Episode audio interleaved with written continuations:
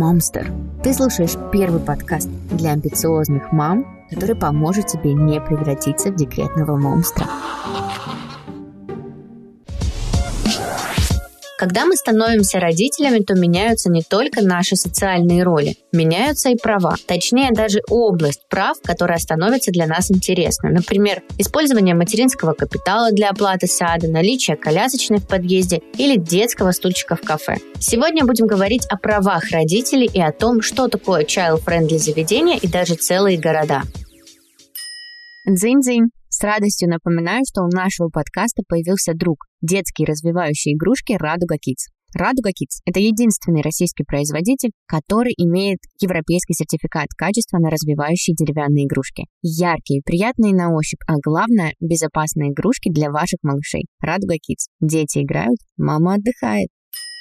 И первая наша гостья, Милена Даянова, опытный юрист крупного международного телеканала, вовлеченная мама двухлетней Мирославы и автор телеграм-канала Мими. Милена, привет! Привет, Джул, спасибо, что пригласила меня. Для меня это премьерное участие в подкастах. Классно, я уверена, что это первый опыт, но не последний. И вообще коротко о том, как ты стала моим гостем. Я обожаю твой телеграм-канал. Действительно, я на большое количество каналов подписана, но не все внимательно читаю, просто потому что у меня нет столько времени. И ты там очень много говоришь о правах родителей. Именно это, да, меня и зацепило, потому что я читала очень много, как ты делаешь обзоры на какие-то вопросы, точнее, разборы, да, либо же обзоры на какие-то определенные права, которые там имеют родители, но, возможно, они о них не знают. Поэтому перед тем, как мы вообще к этим запросам и вопросам перейдем, я хочу уточнить очень важную вещь. Как ты думаешь, где проходит грань между вот этим вот «я мать, я же мать, мне все можно», вот, и реальным здоровым беспокойстве о своих правах? Знаешь, я должна признаться, для меня это непростой вопрос в том плане, что я неоднократно за собой замечала вот эту «я же мать», которая знает свои права. Я думаю, все замечали, если честно. Я довольно часто э, понимаю, что переношу профессию в материнство, но, тем не менее, стараюсь это делать весьма адекватно. И были неоднократно случаи, например, когда я приходила в детское кафе и видела в игровой зоне сломанную детскую мебель, которая была небезопасно сломана, с острыми углами. Я шла персоналу, рассказывала о том, насколько это небезопасно, рассказывала о надлежащем а, оказании услуг. Мои подружки, конечно, смеялись на этот счет, потому что для них это было, ну, сломано и сломано. А я такая, нет, стоп, остановились, пойдемте разберемся. Конечно, я не устраиваю скандалы, но сообщить о том, что где-то могло бы быть лучше, я считаю, это необходимо. Просто действительно, возможно, кто-то не обратит внимания на то, что в детской зоне открыты розетки, а другой малыш от этого может пострадать. И для меня это некий, наверное, даже долг. Или, например, когда мы зимой выходили на площадку во дворе, и там был гололед, тоже многие мамы очень сильно переживали, что дети подскользнутся. А я непосредственно шла в управляющую компанию, рассказывала ему о том, что нужно предотвращать э, гололедицу, и, соответственно, добивалась э, того, что детская площадка становилась безопасным местом для наших малышей. Даже когда я говорю там добиваться надлежащего исполнения, я, получается, уже разговариваю вот этими терминами. Звучит, ну, это по-другому. Ты остаешься профессионалом в жизни. Мы вообще никуда не можем вот эту проф-часть себя, ну, от себя как-то отрезать, отделить, выбросить. Да это и не нужно делать. Это как, знаешь, я смотрю на какие-то вещи, на всю рекламу, фильтрую как маркетолог. Я понимаю, на что, где нас пытаются купить, как они там, какие крючки задействуют. Ну, и это, в принципе, нормально. Я, наверное, здесь э, даже немножко о другом. О том, как, э, ну, по-тупому. Ты знаешь, вот искренне бывает иногда какие-то мамские истерики в публичных местах, типа, ну я же мать, пропустите меня, там, я там имею право. Ну, вот эта вся история. Я скорее вот об этом, когда отстаивание своих прав просто похоже на какую-то, ну, бессмысленную истерику. И, к сожалению, тоже видим это очень часто. С согласна, да, что есть действительно вот этот образ «я же мать», и, как правило, такие «я же мать» даже не юристов, по факту. А юристы только самих себя исповедуют как-то свои законы. Они заявляют о каких-то правах, которые, возможно, даже нигде не прописаны, но вот именно это их материнское, пропустить их ребенка на площадке, и при этом а, их ребенок не пропускает ни одного другого. И вот они устанавливают какие-то свои там правила, кто где должен находиться, в какое время, где должен пройти этот человек там или ребенок первым и прочее, прочее, прочее. Да, действительно, здесь уже грань с адекватностью, на мой взгляд, стирается. Я же мать внутри сидит, мне кажется, у каждого, но ее пример не должно оставаться по-любому адекватным. И что важно, хоть и слово заезженное достаточно, но экологичным. И вот тут, мне кажется, мы с тобой ту самую грань нащупали, когда ты родитель. И действительно понимаешь, какие там условия должны быть обеспечены твоему ребенку, если заявлено, что это место для нахождения ребенка. Тебе, как родителю, например, там у тебя появляется новый транспорт в качестве коляски, тебе надо девать все. Как бы это адекватно, да, когда это экологично, когда ты в спокойном режиме говоришь о том, что, ребят, ну я как бы знаю, что нам это положено, это нормально. Я понимаю также, да, что это кому-то может не нравиться, но это как бы факт, это так. С другой стороны, мы имеем какие-то беспочвенные, да, истерики, капризы, опять же, установление прав каких-то на площадке мамочками и так далее. Вот она, мне кажется, как раз-таки грань. Да, очевидно, что когда человек опирается на выдуманные какие-то правила, очень сильно эмоционирует при этом, при этом, как правило, еще его правила очень эгоистичны, все направлено только на то, чтобы ему одному было хорошо, да, там не только этой маме, только этому ребенку, это факт. Даже если мы говорим о других каких-то правах, что одни права не нарушают права других. Поэтому на детской площадке, собственно, все то же самое. Я с тобой сейчас поделюсь историей, где я стеснялась того, что я мама, и подведу, собственно, к нашему следующему вопросу. Когда я уже была беременна, я поняла, что не могу вести уроки деткам. Я преподавала английский, потому что у меня вот живот огромный, одышка. Я вот так вот просто разговаривать начала. И вышла на фриланс. И у меня там были заказчики. Я с ними работала в основном со всеми по договору о самозанятости. Позже уже я там работала даже в штате. Но я никому из них не говорила, что я беременна. Мне было тупо страшно. Когда заходила речь, ну, мы так вот созваниваемся, да, в зоне, у нас там интервью, например, ну, ты видишь меня, да, там по грудь. И все. А то, что у меня там вот такой вот еще один бизнес-партнер сидит, мне казалось, что если я сейчас скажу, что я беременна, подумают, что я точно буду срывать какие-то дедлайны, я буду вести себя безответственно, я буду бежать в женскую консультацию вместо того, чтобы там пойти на собрание и так далее. То есть мне было реально страшно, что меня за шеями. И отсюда вопрос, вот девушка забеременела, и она устроена официально на работе, то есть она конкретно ходит куда-то в офис и так далее. В какой момент она вообще обязана сообщить, что беременна? От такой формулировки, что именно она обязана, она по факту никому ничего не обязана. Тут скорее даже переплетается закон и обычная разумность. В законе нет такого правила, что женщина должна сообщить в какой-то определенный срок. Очевидно, что когда-то это станет понятно. В законе нигде не сказано, что женщина должна уходить в декрет э, и должна уходить в отпуск э, по беременности и родам. Это все скорее права работающих мам. Нравится эпизод? Тогда предлагаю его поддержать. Скорее ставь оценку 5 звездочек на любой платформе и оставляй свой комментарий. Спасибо тебе большое, это поможет продвинуть наш проект. И поэтому вопрос, как минимум, заботы женщины о своем работодателе, потому что, безусловно, ему нужно подумать о том, а, как будет формироваться его штат, как будут распределяться обязанности. И если вот говорить именно о работодателях, то бытует мнение, что лучше это сделать где-то примерно в 6 месяцев беременности. То есть это тот срок, когда еще есть небольшой промежуток времени до декрета, но при этом это не самые там первые месяцы, когда, возможно, у кого-то там работает суеверие, а кто-то просто не хочет никому рассказывать. Вот в 6 месяцев это такой уже немного пограничный срок, когда желательно это сделать. Но опять же, если женщина это не сделает и будет ходить практически до родов э, и хранить в себе эту тайну, ее никто за это не накажет, Поэтому спокойно может вплоть до родов, вплоть до роддома ходить и хранить такой секретик. Ты переживала, что там с тобой откажутся работать, по факту работодатель не может отказать женщине, потому что она беременная. Такую причину как бы никто никогда не назовет. Это будет как дискриминация этой будущей мамочки, потому что как работник мы учитываем деловые качества. И отказ может быть только в связи вот тем, что кандидат не соответствует по этим деловым качествам.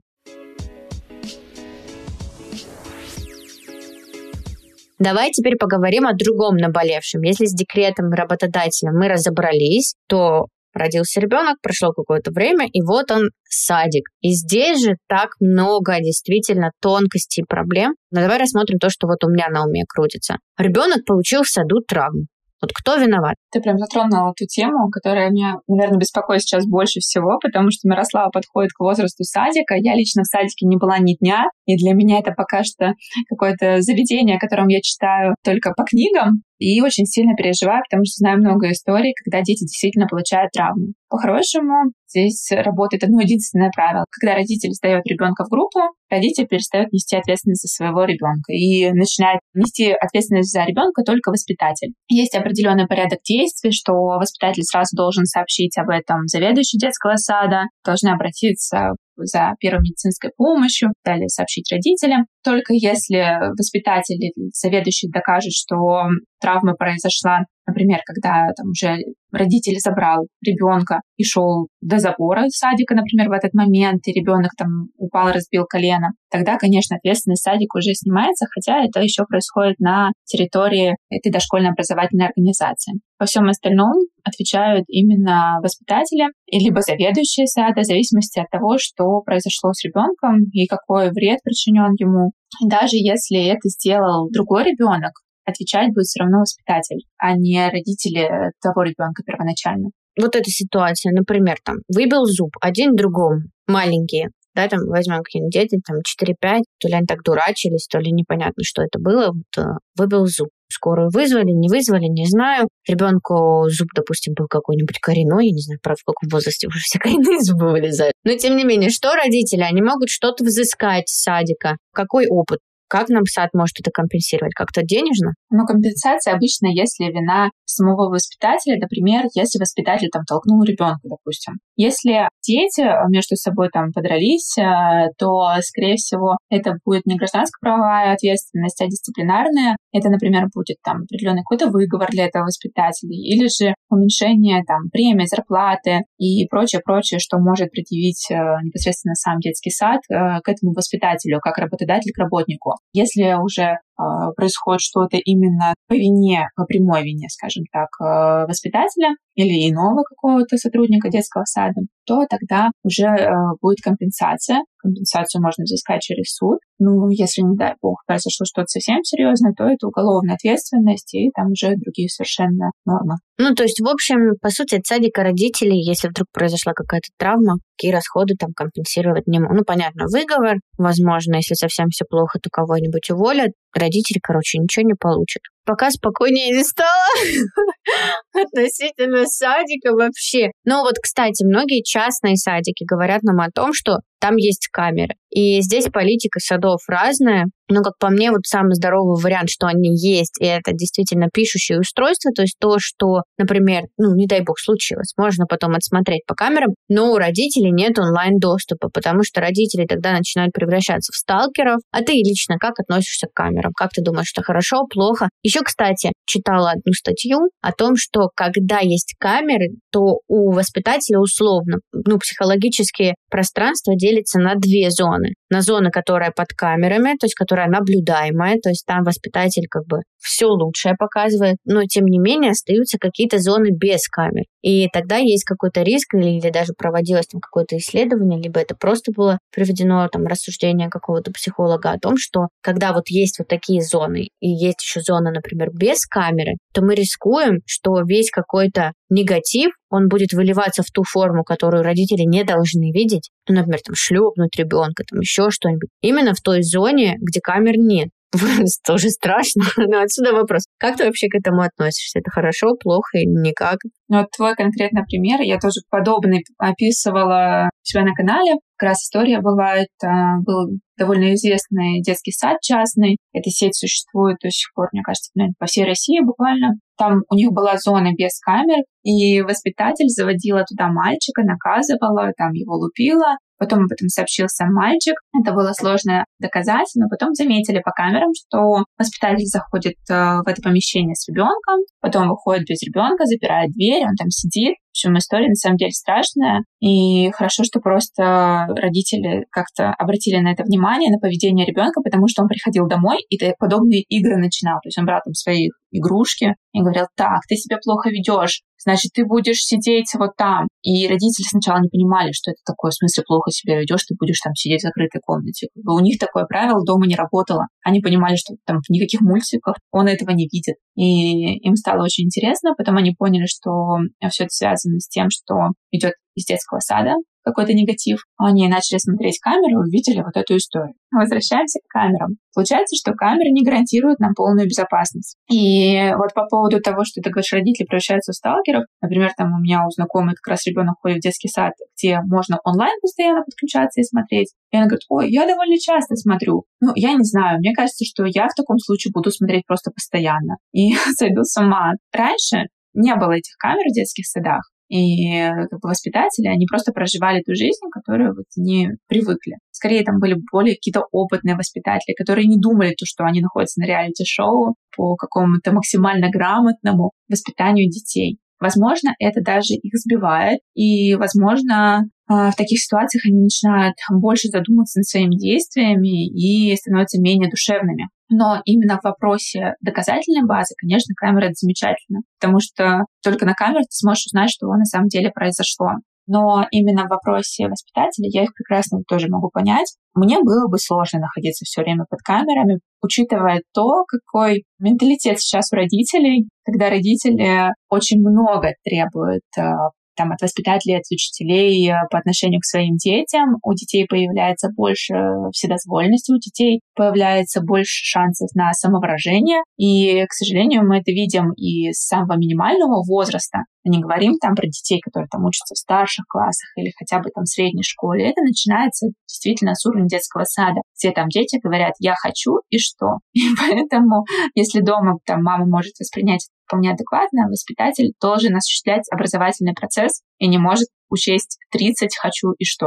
И, конечно, потом мама скажет, ой, вот видите, он вам сказал тут, а вы как бы пошли против. И они будут постоянно находиться в напряжении. Наверное, не соглашусь вот с тем, как ведут себя родители, не с тем, что ты говоришь, да, а с поведением родителей, потому что отдавая ребенка в садик, в ясли, в самый дорогой там частный сад, куда угодно, ты понимаешь, что только ты любишь своего ребенка вот так, как ты любишь. Там, безусловной любовью. То есть, передавая присмотр за ним другому человеку, странно ожидать, что твоего ребенка вот так вот прям будут принимать и любить вообще за какие-то деньги, да за любые деньги, просто потому что это невозможно, это не их ребенок. Одно дело, что осуществлять качественный уход, развивать, развлекать, обходиться без негатива, естественно, не лупить, помогать играть, ну и так далее. Ну, то есть вот это все нормальные штуки. Но родители очень часто придираются там буквально, я тоже слышала об этом, к интонации воспитателя, что он какой-то холодный по отношению к ребенку. Типа, да боже мой, воспитатель человек. Он мог там не выспаться сегодня, эгегей, не вот так вот никак аниматор разговаривать с детьми, и это абсолютно нормально. И мне кажется, это вопрос ответственности родителей. Когда мы передаем присмотр за ребенку, осуществлять этот присмотр, да, кому-то другому, ну, странно ждать, что твоего ребенка будут там именно любить. И вообще зачем это делать? Любить ребенка. Это как будто бы пытаться заменять маму. Я сейчас как раз в своем городе открываю франшизу компании «Няня на час», и у нас там ну, большое обучение, там с доврачебной помощью, там все сам минимум и так далее. Это именно компания, не агентство. Важный момент в обучении у девчонок. Мы не целуем детей. Какими бы они ни были сладкими булочками. И не только потому, что это как-то не гигиенично, потому что мы их кормим, мы с ними, то есть, находимся. Девчонки, во-первых, приходят всегда там, переодеваются в форму, моют руки, да, ну, понятно. Это даже не то, чтобы вопрос гигиены. Мы не пытаемся заменить маму. Няня — это друг заботливый, которая пришла поиграть для ребенка. Для мамы это человек, которому она доверяет, который пришел, чтобы осуществить уход, обеспечить досуг и так далее. И, кстати, давай я предлагаю нам с тобой перейти к вопросам, которые прислали наши с тобой подписчики. И первый из них давай я зачитаю, потому что он как раз вот и про нянь, и про камеры одновременно. Привет, вопрос простой, но как быть непонятно. Хочу поставить камеру, чтобы быть спокойной за ребенка, когда приходит няня. По закону я обязана предупредить ее о камерах. На самом деле, законе это не предусмотрено. Именно такого понятия, что там камера для нянь, такого нет. На своей частной территории люди могут устанавливать камеры. Но здесь, получается, идет пересечение с уголовным кодексом, где говорится о том, что нельзя вести там незаконное видеонаблюдение за человеком, использовать э, эти видеозаписи. Поэтому по правилам няню нужно известить о том, что вы знаете, там, в этом доме работают камеры. Можно не говорить, э, где они конкретно установлены. Это не будет нарушать закон. Но то, что вы скажете, что за вами ведется видеонаблюдение, этого будет достаточно. Опять же, если произошло какое-то там страшное происшествие, мы используем эти видеозаписи, например, в суде и понимаем, что 100% няня несет какое-то за это наказание, в таком случае никто не будет выяснять, согласовывали мы с няней эту видеосъемку или не согласовывали. Она может даже просто сама сказать, нет, нет, я ничего не знала, ничего, а вы знаете, меня снимали незаконно, например. Но вот в этом случае никто ничего выяснять уже не будет. А если ничего не произошло, и няня сама, например, как-то обнаружила, что ведется видеонаблюдение, которое она не знала, то она может обратиться с заявлением неким, что это незаконно, и это даже преследуется нормами Уголовного кодекса. Поэтому лучше, конечно же, сказать. По моему опыту то же самое. Вот у меня сейчас, поскольку девчонки няни, я их набираю сама, они стажируются у нас дома, в том числе с Савой. То есть я тут с ними, потом я могу выйти. У меня стоят камеры, девчонки об этом знают. Ну и честно, вообще никакого кринжа там не происходит. Ну, типа, ничего страшного совершенно. И, ну, няни знают им нормально. То есть они, в принципе, ну, тут там работают в нашей компании, они знают, что у мам могут быть камеры, и им норм. Ну, то есть в каком-то смысле это реально хорошо, потому что компания там работает 6 лет, и были такие случаи, когда ребенок, ну, вот просто шел, он даже не бежал. Он просто споткнулся, вот, вот знаешь, на носок наступил и выбил зуб или там разбил подбородок. И в таком случае камера, она помогает там, няням, в том числе, да, показать, что это не потому, что няня осуществляет ненадлежащий, да, присмотр за ребенком, что он там с верхотуры откуда-то сиганул, что-то опасное делала, она сидела, тыкала в телефон, а он типа просто шел. Ну и согласись, да, в таком же случае, ну, няня не несет ответственность, он такой просто шел, упал, у детей бывает такая ерунда, даже не бежал. Собственно, у мам также это может быть у каждой мамы, как бы может это произойти, поэтому действительно няня здесь не виновата, а здесь никто не застрахован. Когда человеку неуловко за то, что он делает под камерами, значит, он делает что-то не то. Если ты понимаешь, идешь, что ты можешь с ребенком делать что-то не то, либо у тебя есть такой прецедент, что ты уже где-то срывался на детей, я не знаю, делал что-то не то, зачем ты туда идешь работать? Мы когда общаемся с, там, с мамами, мы понимаем, что в том числе это адекватные мамы. То есть у нас такое получается взаимодействие между тремя взрослыми, да. Я со своей стороны, няня со своей, мама со своей все понимают, что на каждом есть какая-то там часть ответственности, и это здоровая история. Ну, и камеры здесь только могут, наоборот, помочь, ну, вот, что маме успокоиться тревожной, да, я вот открыла, посмотрела, смотрю, тут танцуют, там, Сава улыбается, ну все, норм, я пошла дальше там на тренировку, например. И все. Это классно. Вот у меня есть какой-то онлайн-доступ, но я не схожу с ума, может, потому что у меня времени нет, когда приходит няня. Да, я открываю, все классно. Я такая, ну, закрыла. Вижу, они там, ага, едят. Я не слышу какого-то тона в сторону сына, знаешь, чего-то такого пренебрежительного. Ну и, и как бы дальше иду заниматься делами. Так, давай разберем с тобой следующий вопрос. Добрый день. У меня вот такая ситуация. Ребенок ручкой от велосипеда разбил фару на машине. Машина стояла именно на парковке, я так полагаю, во дворе. Родители вроде бы такие, да, да, мы все возместим, но пока ничего. Как быть в такой ситуации, какая процедура? Здесь обязательно должно быть возмещение ущерба, и до 14 лет у нас, конечно же, возмещают его родители. Вот это все прописано в Гражданском кодексе. Единственный момент только то, что этот ущерб, он должен быть доказан, что именно конкретно ребенок его причинил. Не так, что имеется, например, фотография царапины, и говорят, вот там этот малыш сейчас там проезжал, и вот точно-точно он в этот момент. Нет. Скорее всего, это либо камера видеонаблюдения, которая сейчас установлена просто повсеместно в городе, на которых ты даже сам, например, не знаешь. Затем а, это может быть... Видеорегистратор как вариант. Да, видеорегистратор. Это могут быть показатели свидетелей. Либо, например, малыш может признаться сам. Есть такие дети, которые вполне себе ответственно подходят к этим моментам и скажут, поэтому тогда вопросов не возникнет. Поэтому, если есть доказательства, в случае, если ущерб не возмещается, можно обратиться в суд за возмещением ущерба. Лучше, конечно, договориться и не доводить это, потому что судебная волокита, она, я не думаю, что кому-то добавит счастья. Так, и последний у нас с тобой вопрос. Добрый день. Скажите, пожалуйста, есть ли у женщины при выходе из декрета после достижения ребенком трех лет какие-то доп. гарантии, чтобы женщину сложнее было уволить? Часто работодатель недоволен частыми больничными, например, и может предложить о смене работы. Даже в таких ситуациях, как частые болезни, можно всегда найти компромисс в рамках закона. Например, это перевести сотрудника на неполную занятость или предложить там сотруднику удаленную работу. Но, тем не менее, работодатель может специально создавать какие-то не самые благоприятные условия, которые сподвигнут работника уйти по собственному желанию, сменять работу, и тогда работодатель добьется своей цели. Блин, да, мне кажется, здесь самое трудное это доказать, это что, ну, условно докопаться же можно до чего-то. что-то несовершенство, но это уже, наверное, другого уровня, да, какое-то разбирательство. И, не знаю, мне кажется, в нашей стране какой-то низкий процент, что такие дела выигрываются, например, когда человек пытается доказать, что работодатель вот там указал одну причину, а это другая причина. Возможно, какой-то есть,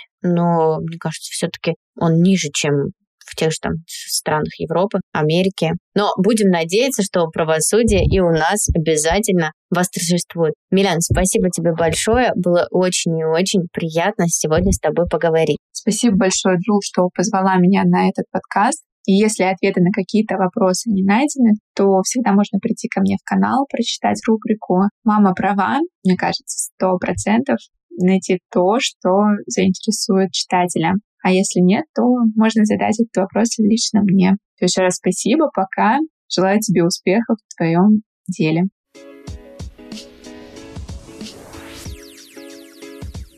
Поскольку сегодня обсуждаем права родителей и дружелюбную детскую среду, то хочется озвучить еще одну свою мысль. Я уверена, что child-friendly – это философия заботы о детях, которая должна касаться не только окружающего пространства, но и остальных сфер – воспитания, развития и, безусловно, питания. О том, как сформировать здоровые привычки питания у детей и выбирать продукты с безопасным составом, нам расскажет Соколовская Евгения Борисовна, врач-педиатр и диетолог. Евгения Борисовна, добрый день. Добрый день. Я знаю, что вы много лет профессионально изучаете вопрос питания детей, поскольку это основа здорового и счастливого детства. И хочу уточнить у вас информацию, которая мне неоднократно попадалась. Многие педиатры, детские психологи говорят о том, что детей не стоит кормить силой. Вот это вот э, там ложечку за маму, за папу, за деда, потому что именно так формируются нездоровые пищевые привычки и отношения с едой. Интересно узнать у вас, вот чем грозит такая условно старая школа кормления детей? Давайте разбираться в этом вопросе разделим детей на две группы. Первая группа у нас будет младенцы до года. Здесь особый подход э, питания, у них есть грудное молоко, золотой стандарт, и это замечательный продукт, мамин продукт. А вот дальше, когда ребенок у нас растет, взрослеет, месяц за месяцем, наступает время прикорма. Так как это будет новая еда, будет называть это еда обычными словами, чтобы было всем понятно, то, конечно, тут э, каждый ребенок индивидуален. Мы сейчас будем говорить про здорового ребенка. И ему может не понравиться. То есть ребенок это уже маленький человек со своим характером, со своими проявлениями эмоций, положительных, отрицательных. Ему может это не понравиться. Но есть иногда слово «надо». Мы говорим про первый год жизни. И вот тут маме надо набраться терпения. Я помню этот прикорм у себя на голове, на сыне, по всей кухне. Да, это было весело. Да, и предложить несколько раз. Но это не значит, что вот, да, там кто-то говорит до 40 раз. Это не значит, что мы берем ложку и вот раз, два, три, четыре отсчитываем, да, и пытаемся малышу что-то запихать. Нет, мы ему аккуратно предлагаем. Не совсем правильно будет в игровой форме, потому что еда это не игра. И уже с нескольких месяцев на первом году жизни ребенок должен понимать. Поэтому тут надо исключить мультики, игрушки, вот танцы с бубнами, назовем это так. Есть тот труд, а этот труд для ребенка покушать. Мама должна для себя решить, как она это будет предлагать. Постепенно, каждый день понемножку и смотреть, да, как это нравится ребенку, с грамулечки побольше, что-то добавить. Можем предложить э, красивую тарелку, организовать ему зону приема пищи. Это тоже очень важно. У ребенка должен быть там свой столик на первом году жизни. И он знает, что на этом столе мы не играем, мы едим. А родители могут сами продемонстрировать, как они с удовольствием едят, и ребенок тоже на это может отреагировать. Да, вполне возможно, что-то не получится ввести, потому что ну, ребенку не нравится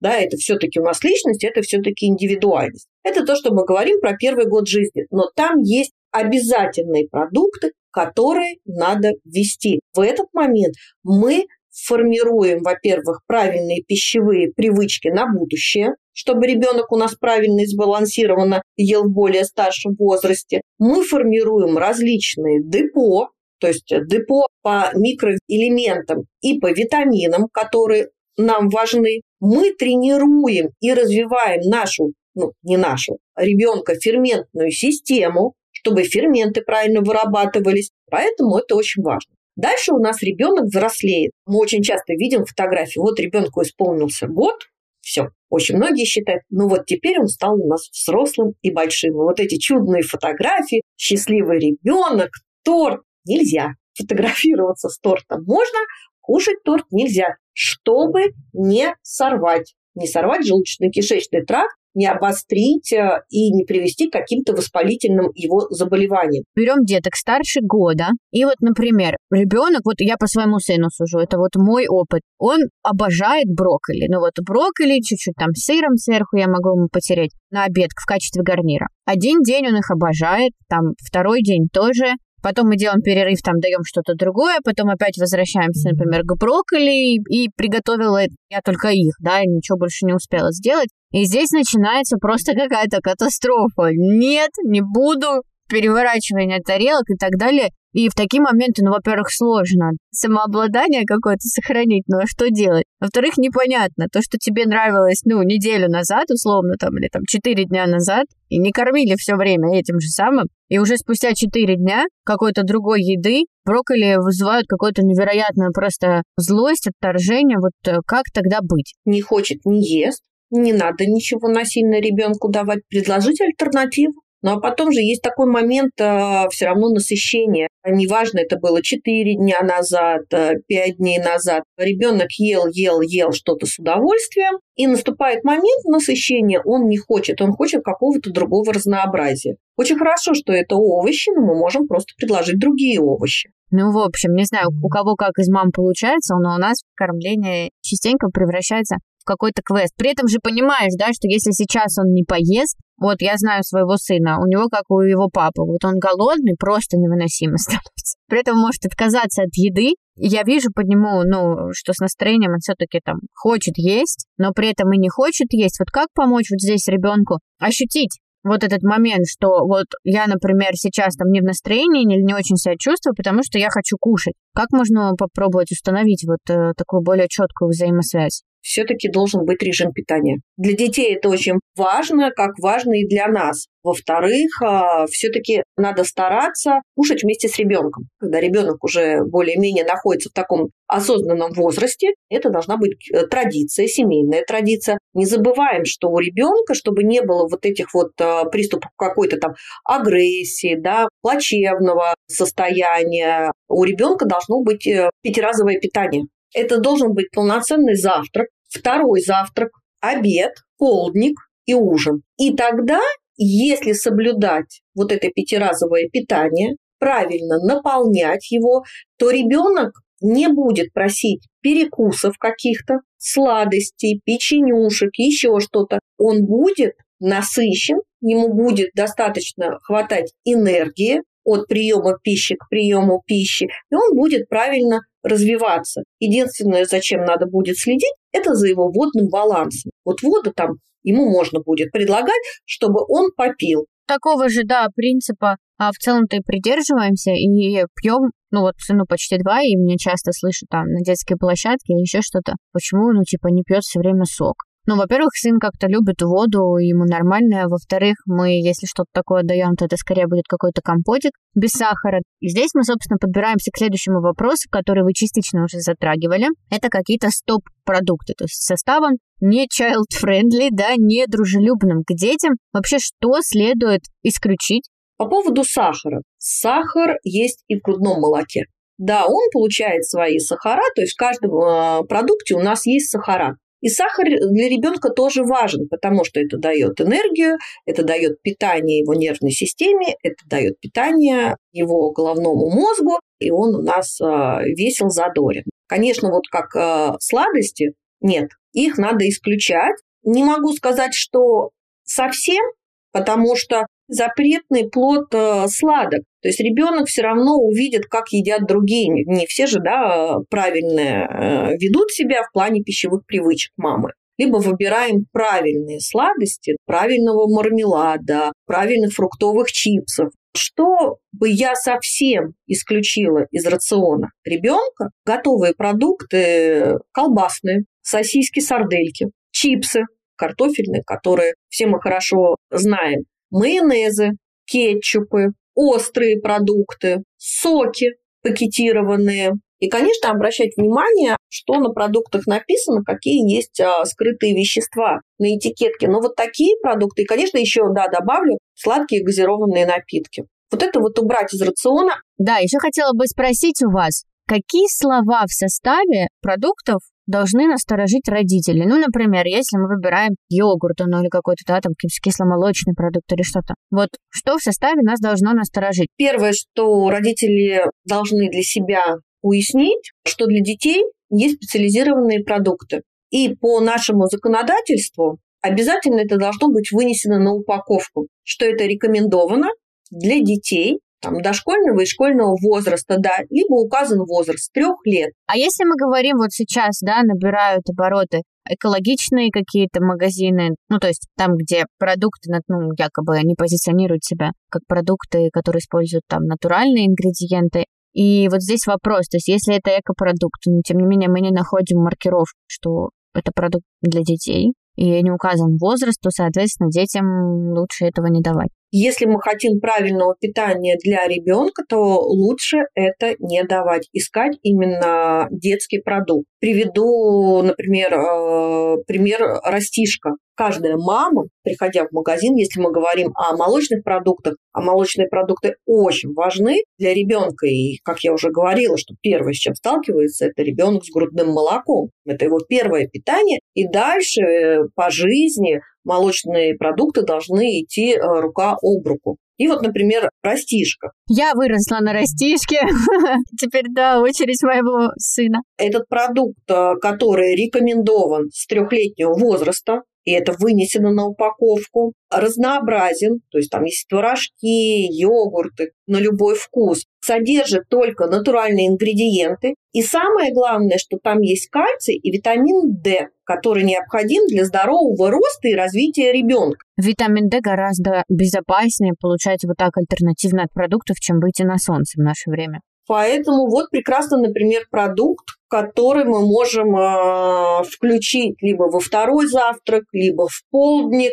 Он прекрасен, и он правильный, он полезный, там есть белок, который очень важен для ребенка, потому что, да, белок – это наши кирпичики нашего организма, каждой нашей клетки. Это кальций, который не только кости, зубы, сердечно-сосудистая система, это гормональная система, это нервная система. То есть кальций у нас во всех системах работает и необходим, востребован. Здорово, что можно перекусить действительно безопасно, быстро для мамы, да, для деловых мам вроде меня это здорово. Экономит время и, конечно же, вкусно и полезно для ребенка. Евгения Борисовна, большое спасибо. Уверена, что наше с вами интервью будет полезно и что каждая мама сможет формировать здоровые привычки у своих детей и также будет выбирать безопасные и полезные продукты для питания. Полезный перекус детей – Растишка. Растишка – бренд молочных продуктов для детей с 20-летней историей. Даже я выросла на Растишке. Творожки и йогурты Растишка содержат только натуральные ингредиенты плюс кальций и витамин D3, необходимые для здорового роста и развития ребенка. В продуктах Растишка нет искусственных красителей, ароматизаторов и консервантов. Растишку можно давать детям в качестве перекуса, на завтрак, с собой в школу, в качестве десерта после основного приема приема пищи. Дети любят растишку за вкус и яркий дизайн, и родители могут смело радовать своих малышей, потому что она не только вкусная, но и полезная. А полезная должно быть каждый день.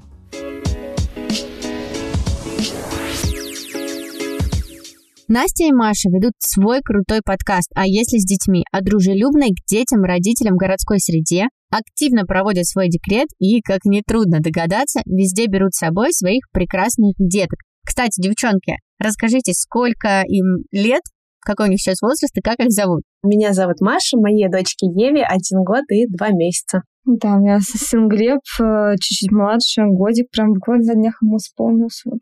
Годовасики, как я понимаю, весь этот год вы не сидели дома ходили по разным мероприятиям, успели запустить подкаст, и это очень и очень круто. И здесь интересно узнать, дружелюбно еще звучит как child-friendly. Поделитесь, что именно вы закладываете в это понятие, потому что, ну, в моем представлении человека, который до подготовки к этому интервью это просто какое-то место для детей, да, ну, например, торговый центр, и там есть детская комната. Ну, вроде как этот торговый центр становится автоматически child-friendly. Или, я не знаю, двор. Там есть э, пандусы, детская площадка, и автоматически он тоже child-friendly. Но что вы в это понятие закладываете? Child-friendly, там, kids-friendly, все по-разному называют. Э, короче, концепция дружелюбного к детям города — это э, абсолютно урбанистическая концепция. У меня есть урбанистическое образование, поэтому, в принципе, я в целом понимаю, о чем говорю. В концепцию дружелюбного к детям города закладывается там очень много разных э, понятий. Самое главное здесь — это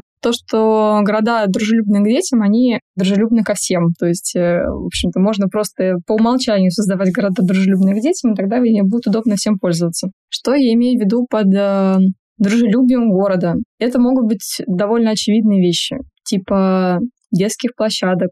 Тут важно не их количество, а их качество и продуманность, разумное размещение, да, там в соотношении как бы там жилого массива в районе и так далее. То есть всякие такие социологические исследования нужно проводить, прежде чем создавать эти детские площадки. И вообще хорошо бы их делать с применением практик соучастия, то есть вместе с жителями этого района такие штуки, как пеленальные комнаты, с Машей не называем их комнат матери ребенка, потому что это довольно такое гендерно окрашенное а, название. Мы говорим про пеленальные комнаты или комнаты заботы, или родительские, семейные комнаты, там, павильоны для родителей, короче, как только можно их называть по-разному. В том числе, да, это там кафе, заведение с игровой комнатой, стульчики для кормления. Из неочевидных это создание зеленых зон массивов как бы довольно такая вещь понятная. Непонятно, про чем здесь дружелюбный детям город. Ну, на самом деле, мне кажется, что если покопать глубже, то становится сразу же очевидно, что создание зеленых зон ну, особенно буферных зон таких, не парков больших, да, крупных лесных массивов, а маленьких скверов, зеленых разделительных полос, оно по умолчанию создает более безопасное городское пространство, и есть больше вероятность, что ты отпустишь там ребенка ну, подросшего уже по этому городу одного гулять, встречаться с друзьями, гулять с ним вместе низкоскоростные дороги, то есть замедленное движение автотранспорта. Очень много всего на самом деле. Игровые элементы в городской среде тоже не очевидные, да, там не, ну, не игровая площадка, типа вот у нас тут горка, вот у нас тут э, качели, а какие-то просто интересные, интерактивные, встроенные в городскую ткань э, элементы и объекты. Ну, очень круто. На самом деле для меня стало сюрпризом, что зеленые насаждения, да, тоже имеют к этому отношение. Ты права. Это прям новость э, сегодня. Но вот все, что ты перечислила, понимаю, в силу твоей профессии, это такая с точки зрения функционала. А мне вот еще интересно, Маш, поделись, может быть, ты и потом Настя. Если мы говорим об отношении людей вообще к детям, либо же сотрудников какого-то там кафе или чего угодно, к мамам, с детьми. Это же тоже входит в это понятие, верно? То есть не только какие-то функциональные штуки, но еще и отношения. Безусловно. И, к сожалению, в обществе есть мнение, что если там женщина родила, то она лишается права на интересную общественную жизнь или путешествие. Мы часто слышим про всевозможные да, скандалы, что какой-то маме запретили кормить грудью в кафе или в другом общественном месте, что где-то разгорелась какая-то ссора там в самолете, да, или тоже опять же в каком-то кафе или ресторане из-за ребенка, который плакал. Но мне кажется, что делать замечания или и получать молодых а, матерей, молодых родителей, когда они находятся сами в очень уязвимом положении, это, ну, неправильно, а вместо этого женщинам лучше, наоборот, деликатно помочь. Вот вы со мной согласитесь, любая мама, которая выходит из дома, из-за ребенка все обращают на нее внимание она сразу начинает чувствовать себя некомфортно. То есть я вот, когда прихожу куда-то с Евой, да, там в кафе, в ресторан, любое общественное пространство, я не чувствую себя стопроцентно комфортно и уверенно, хотя должна бы, да. На меня обрушивается внимание других людей, а люди, к сожалению, в основном либо косо смотрят, либо в лучшем случае молчат. Хотя я не понимаю, что может быть плохого да, в том, чтобы покормить а, ребенка, например, грудью. Вот, кстати, в 2019 году был когда нашумевшая история с Третьяковской галереи, что посетительница пожаловалась на то, что ей пришлось покинуть музей после замечания смотрительницы, которая сделала ей замечание за то, что она кормила в зале ребенка. Причем, ну, ребенок просто расплакался, да, по словам э, этой посетительницы, и она аккуратно дала ему грудь, при этом все это было ну, там, завешено пеленкой, то есть не был демонстративным актом. И, соответственно, понятное дело, ты не захочешь находиться в помещении, если тебе сделали замечание в какой-то грубой форме. При этом, что меня еще больше поражает, что при этом, ну, многие были в Третьяковке, на стенах висят картины, где матери кормят грудью обнаженных младенцев. То есть это и картины эпохи Ренессанса, 19-20 век, уже не говоря о скульптурах с неприкрытыми половыми органами. Но покормить тихонечко ребенка это считается чем-то недозволительным. Но Третьяковка реабилитировалась в этом плане. Они сделали зону для кормления. Они не самые удачные, типа это просто какая-то там наклейка напротив гардероба. Причем там так смешно то, что они сделали абсолютно открытые эти зоны для кормления. Там просто стоит скамья напротив гардероба. ну и висит наклейка типа зона для кормления. Ну, возможно, они провели беседу со своими сотрудниками и со смотрителями зала, вероятнее всего. Отношения решает вообще, мне кажется, все эти вопросы раз-два. Ну, даже в заведениях, да, в которых как бы нету никаких условий, отношение персонала может создать условия. Ты можешь обратиться за помощью, ну или вам, тебе могут предложить помощь. Вообще хорошо бы, чтобы вы предложили. Если ты приходишь с младенцем, например, предоставить какое-то там тихое место, где можно поменять там памперс, покормить, э, не в центре зала, да, и все такое. То есть отношения абсолютно решают все эти вот моменты, они снимаются, ну, не всегда, но зачастую. То есть очень часто можно прийти там в заведение, которое не предназначено для детей, и если там грамотно проведены беседы с персоналом. Именно об этом была моя история как раз-таки. Я заметила себе, я не очень в теме. Ну, мне приятно, когда там в торговом центре есть какая-то специальная комната, да, где там мы Саву можем поменять, когда он был младше, покормить там э, и так далее. Но что я заметила? Мы заехали в бургерную в Ростове недавно, все втроем. Мы там были по делам, заехали. Место, которое вообще не предусматривает чего-то, ну, как бы для детей. Там нет игровой. Это бургерная, кстати, Фрэнк Байбаста у нас она открылась, там реберная, бургерная. Мы заехали перекусить, вообще без ожиданий туда. Нам тут же вручили детское меню, тут же принесли Сави что-то рисовать. Но это все ерунда по сравнению с тем, как с ним играли все официанты. Ну вот просто, они действительно с ним с удовольствием, с абсолютно искренним интересом, естественно, с нашего разрешения, прятки, ку-ку, не ку-ку. И притом все ребята, на мое удивление, радостное удивление, они были молодые, они были такие все прикольные, татуированные, такие, ну, там прям яркие. И, возможно, у них нет своих детей, что скорее всего. И они так увлеченно, они прям так переживали, а может быть, вот тут, а вот так посадить, а вот так застелить, а может быть, что-то еще принести, может, там что-то нужно. Куколку привезли в ресторан. Можно поиграть. Да, и как они в целом с ним играли, меня это просто поразило. Мы сидели с мужем такие, вау. И если честно, любое место самой круто оборудованной детской игровой по впечатлениям нашим рядом не стояло вот с таким отношением. Поэтому, безусловно, когда мы в городе, мамам должно быть удобно, мы не должны долбаться с этой коляской, бордюром и всем остальным. И это огромная часть, это супер важно. Но также важно, как по мне, так равноценно, это именно культура обращения к женщинам, к родителям, у которых есть детки. И, по сути, неважно какого возраста. И такой момент для меня интересный. Вот я сама вспоминаю себя, когда у меня не было детей. Ну и как бы фиг знает, как это донести до бездетного человека, что вот этот дискомфорт, это как из разряда поймешь, когда родишь. Здесь я даже, честно, не знаю, как с этой идеей можно помочь. Понятно, да, вот как мы записывать эпизоды, там рассказывать в блогах, насколько это важно. Но как вы думаете, что бы еще помогло очень круто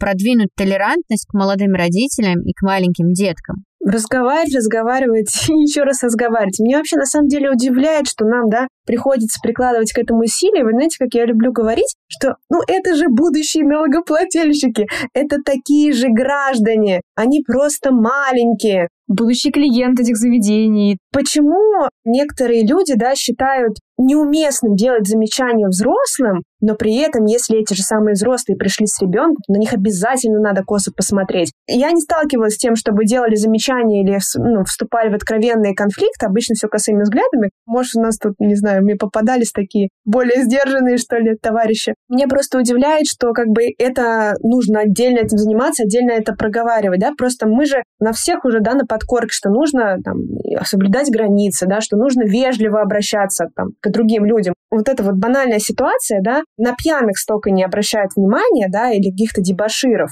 в ресторанах, да, или в общественных местах, как на маленького ребенка, который плачет в коляске не потому, что он невоспитанный, какой-то неправильный, что там родители его не воспитали, А просто потому, что он маленький, не потому, что он ребенок, боже мой. Конечно, ему там хочется к маме, ему жарко, холодно, да миллион причин. Но очень грустно, что это приходится как-то над этим специально работать, но я верю, что мы победим. Да, я тоже верю, но очень грустно еще, что другие люди, у которых дети взрослые, забывают, как их дети были маленькими. Ну или позиция такая, знаете, сейчас все равно такой шифт большой между поколениями огромный. Вот у нас каждое да, поколение новое, и отличие от предыдущего ментальный, но все больше и больше. Возможно, я думаю, вот со стороны старших мы сталкиваемся с таким, потому что в свое время да, там наши, ну, даже мамы взять или бабушки, реально рожали и не выходили из дома. Ну, потому что не было возможности. И они думают, какого черта мы родили и премся куда-то с этим ребенком, сидела бы дома. И действительно, мне кажется, из-за вот этой разницы огромной мир вообще стал более открыт, более мобилен. Ну, очень много чего изменилось. Памперсы появились. Но мы сталкиваемся с таким отношением от старшего поколения чаще всего, все-таки, наверное, как вот та же, да, смотрительница из зала. Просто потому, что в свое время, когда она рождала детей, у нее не было такой опции вообще, да, куда-то выйти. Реально, женщины сидели по три года дома, девчонки, это не шутки. Это ну, абсолютная правда. У кого не было ясель или кто не мог ребенка отдать в ясли. И речи не шло о каких-то, ну, редкие вылазки совместные с мужем, каким-нибудь друзьям на день рождения. Это было просто вау, ничего себе. И то при помощи бабушек. В рестораны с детьми, ну, точно никто не ходил. И, ну, возможно, поэтому с этим сталкиваемся, но все-таки, да, будем надеяться, что эта идея, потому что с ребенком везде можно, она приобретет наибольшую популярность, да, и все больше и больше будет расти. Кстати, видела пост у Насти, как она ролит э, в коляской в автобусе как раз. И это же очень круто, продвигать вот эту идею мобильности мамы и малыша. Поделитесь, девчонки, пожалуйста, своими главными лайфхаками, что нужно для того, чтобы комфортно перемещаться с малышом по городу? По транспорту у нас в основном так э, получилось, что мы в основном используем автобус. Мы живем почти в центре, и у меня довольно неплохая доступность до всего города. Ну, не только поэтому, а ты как бы избегаешь этих вот вещей, типа спуститься в метро, подняться из метро. Я знаю очень много девушек, которые а, там в моем сообществе и вообще, ну, как бы и просто знакомые, кто регулярно ездит на метро с а, детьми, с коляской и там с более ну, старшими детьми. Для таких целей, во-первых, есть сопровождение в, в метро, ну, если мы говорим про Москву, да, понятно. На сайте метро можно заполнить заявку и заказать сопровождение для маломобильных групп населения. Мамы с колясками тоже маломобильная группа населения. Также есть приложение про комфортное метро, по так называется комфортное метро, где ты можешь посмотреть удобные там лифты, переходы, ну то есть, в общем, простроить себе прям маршрут полностью. Оно несовершенно, но оно как бы, ну, помогает. Автобусы просто в этом плане очень классные, и трамваи, потому что ты как бы никуда не спускаешься. Ты просто берешь коляску, завозишь ее, как бы едешь. Даже такси не так удобно в этом плане, потому что в такси нужно эту коляску сложить еще. На самом деле все не так сложно, как кажется. Главное просто подугадать по режиму. И это тоже очень все индивидуально, потому что, например, моя знакомая, вот мы с ней последний раз виделись, и они как-то так подгадывали с дочкой, что... А дочке тоже год с копейками, что она должна была, типа, вот в определенное время поспать, потом они вышли, там определенное время пободрствовали, и она должна была вернуться до своего района в метро, ехать ей там минут 40, до того момента, как ее дочка заснет. Звучит как какой-то челлендж просто. Да, и у нее получилось. Я думаю, господи, это просто невозможно круто. Вот я такое не делаю обычно, то есть у меня как-то все проще. Подготовить по режиму — это прям, ну, очень важная вещь, ну, просто чтобы как бы все там нафиг не слетело. У каждой мамы, наверное, свой набор, и это тут же очень сильно зависит от возраста, но если говорить про мою сумку, то это обязательно сейчас, да, возраст 1 и 2, это влажные салфетки, это там, да, подгузы, пеленка, сменный набор одежды обязательно, то есть это может быть лужа, это может испачкаться едой, это, да, может быть все что угодно. Обязательно какая-то еда, на самом деле, даже кафешкам с детским меню особо не доверяю. Я пока что всегда еще ношу свою еду, потому что неизвестно, сколько соли, на каком масле. И вообще качество еды даже в хороших ресторанах, ну, там для ребенка может не подойти, поэтому всегда какие-то снеки, основной прием пищи. Кстати, очень советую одноразовые слюнявчики, чтобы не таскать. Одноразовые паучи, кстати, классная штука. Можно одноразово... Э, пользуетесь, нет? Я просто прям вообще в восторге. Мне очень нравилось. Ну, как бы сейчас реже. Многоразовые, ты имеешь в виду? Э, многоразовые, не одноразовые, многоразовые паучи, куда можно класть свое, короче, пюре, ну, то есть там фрукт. Да, да, либо можно, если вы получаете, допустим, пюре на молочной кухне, в Москве, я знаю, многие получают, можно из баночки переливать в этот многоразовый пауч и, наконец-то, их юзать, чтобы они не лежали тысячу лет. Еще очень классная тема — это использовать эрго-рюкзак. То есть берете коляску, вниз кладете эрго-рюкзак, Блин, девчонка, у меня вообще не срослось с эрго-рюкзаком. Сава орал так, мы пробовали, притом достаточно маленького, мы купили какой-то классный, модный. Есть дети, да, которым не заходит. Очень важная штука, которую я сейчас вспомнила буквально прямо вот в моменте, про которую я забыла сама, на самом деле, на долгое время. Короче, если вы ездите по городу с коляской, прям вот гуляете по городу активно, очень круто ставить велорежим в картах, и вы сразу же увидите все удобные переходы. Ну, то есть у вас прям простроится маршрут так, чтобы вам не нужно было да, по лестнице много спускаться. Хочешь еще больше полезной информации, вдохновения, классных подборок и советов, тогда скорее переходи в мой личный телеграм-канал, в котором уже, кстати, более тысячи осознанных мам делятся своим опытом и общаются. Ссылка есть в описании к эпизоду. Жду тебя там.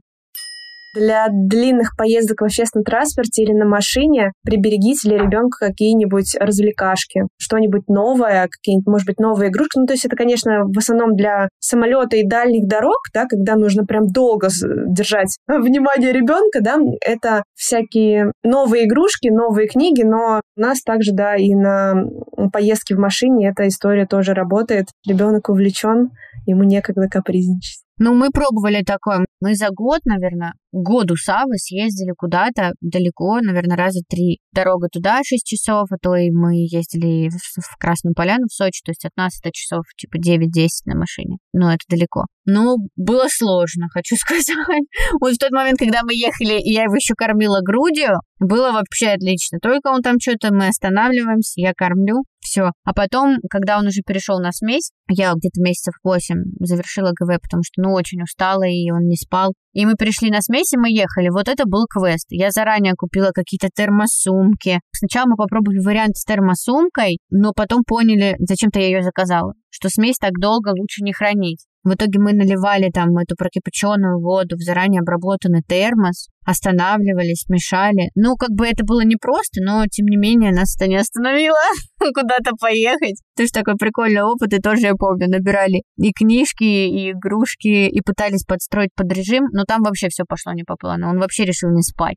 Вот, в таких случаях э, самое главное это как бы распрощаться со своими ожиданиями, потому что мы привыкли к одному без детей. Лучше сразу распрощаться со всеми ожиданиями, как говорится, надеяться на лучшее, ожидать худшего. Просто другое получается, совсем, да, другой отпуск. Просто понимать, что ты как бы едешь в путешествие, но все будет, скорее всего, по-другому. Но сразу настроиться на то, что... Отдыха не будет, это просто путешествие, да, я согласна. Но настроиться на то, что ты все равно будешь получать удовольствие. Потому что все равно же никакой другой опции не предвидится. Ну, то есть, конечно, здесь только не оставить ребенка и не поехать отдыхать. Ну, а действительно, это так. Это же лучше, чем вообще сидеть было дома, правильно? Мы тоже так думали. Безусловно. А для ребенка-то как круто. Приезжает совсем другой человек всегда. Новые запахи, новая атмосфера. Короче, очень много информации, зрительной, вообще все что угодно. Звуки, запахи, все другое. И мозгом это все обрабатывается, и это тоже очень здорово влияет на деток. Я думаю, это можно даже отнести к так называемому положительному стрессу, да, когда нервная система ребенка попадает в новые условия, соответственно, прокачивается. Другие разы, допустим, ему уже будет привычнее в новой обстановке среди других людей. Просто я знаю, что некоторые мамы, да, придерживаются, ну, там, и в том числе, там, да, бабушки, старшее поколение. Ну, зачем ребенку этот стресс? Ну, куда вы его тащите? А если он поедет и заболеет? Вот это мое любимое. Блин, Глеб заболел, когда мы приехали в Москву. Мы были в Таиланде месяц, он не болел. Мы приехали, он, блин, заболел какой-то ерундой, типа ротавирус. Ужас вообще.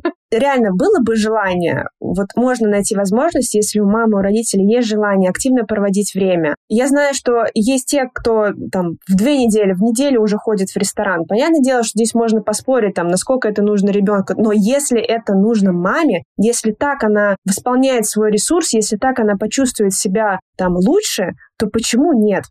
Не, я полностью это поддерживаю, это очень круто, и это действительно классный опыт все-таки для всех. Вот мне кажется, когда вы научаетесь справляться тем, как все идет не по плану, срыгнули на вещи, что-то там заделали, все вообще. И вы как-то научаетесь это разрулить в непривычных условиях, то потом, когда какая-то лажа происходит дома, ты такой, фу, да господи, вы вообще дома. Че вообще переживать? Как-то очень прокачивается вот этот скилл какой-то, адаптивность родителей. Во-первых, это тоже действительно очень круто, и которую ребенок потом перенимает. Ну, то есть он же смотрит на взрослых, да, ну, типа, о, нормально, они в новое место приехали, хорошо тут себя чувствуют, глянь, расположились. И ребенок легче. Мы по Саве также заметили, потому что мы его там до года раза три таскали на отдых с собой. Ну, он приезжает, теперь ему везде нормально, он везде может уснуть. А я знаю, что некоторые детки, которые только вот дома, только дома ночуют, потом попадают куда-то, у них действительно очень большой стресс. Поэтому мне здесь даже кажется, чем раньше, тем лучше. А пока он на груди, это еще и супер удобно. Конечно, это же такая же, мне кажется, ассоциация, как со взрослыми, да, если человек едет в первое свое там заграничное или дальнее путешествие, ему все в непривычку, он боится, ему страшно, все вот эти там процессы с дорогой, как что, новая еда, новое место, как заснуть в новом там, в другом отеле или в гостях. Также и у ребенка в этом плане, мне кажется, он не сильно отличается от взрослого, то есть все непривычное сначала вызывает там стресс, страх. Но чем больше повторений, тем а, увереннее, комфортнее ты себя чувствуешь. И там, глядишь, там в 3, 4, 5 лет при частых путешествиях у тебя ребенок уже чуть ли там, наверное, не по-английски будет говорить. Да, сам такой сумку собрал, сел на чемодан, мам, ну что, поехали, когда там уже мы выезжаем. Да, очень круто, здорово, и я соглашусь с каждым словом. Еще один вопрос, а, который хотела вам задать, и он очень практичный и очень важный. Если мы говорим о дворах и домах, потому что это реально наболело. Если, например, не висит знак, что это там, да, вот как это пешеходная зона, ну, как вот этот знак, я даже не знаю, как он называется, точно, где нарисован там ребенок, он бежит. Здесь вообще бегают дети, владельцы автомобилей, например, заставляют проходы и пандусы машинами, либо эти пандусы вообще не предусмотрены. Ну, еще куча вот таких вот не очень приятных бытовых проблем. Как с этим реально можно бороться? Ну, на самом деле это зависит от того, где вы живете, да, потому что если это Москва, то с этим проще взаимодействовать. Там достаточно просто, ну, опять же, смотря какой запрос, да, но обычно это решается всякими сервисами. Очень много появилось всяких электронных сервисов, типа портала там МОСРУ и прочее. Ну, во многих городах они есть, на самом деле, не только в Москве. Просто в Москве оно более автоматизированно налажено. Обращение.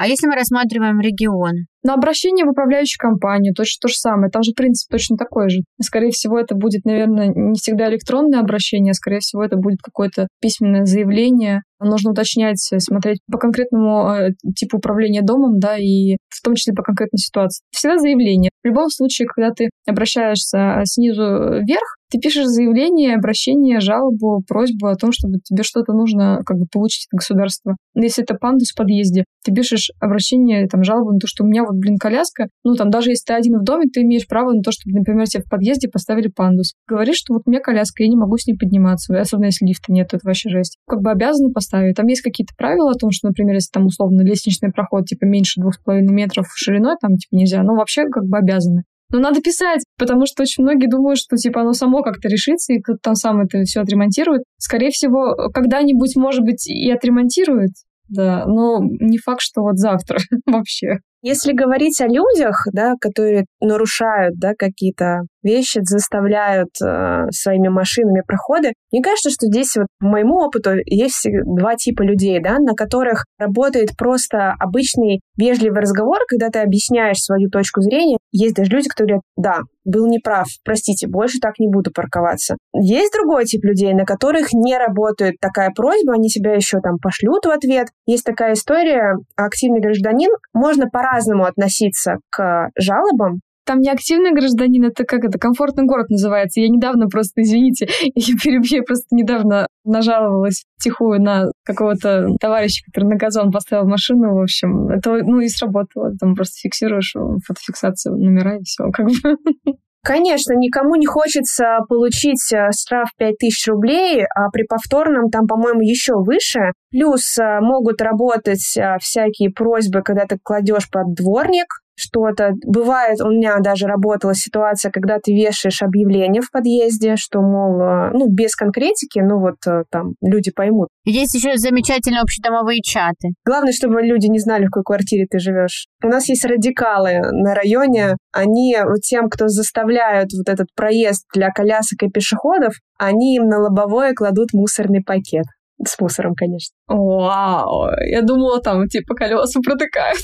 Я думала, сейчас будет история про какашку или грязный памперс даже. А тут мусорный пакет очень даже гуманно, я считаю. Такое я не видела, но вот мусором им намекнули, собственно, кто они такие.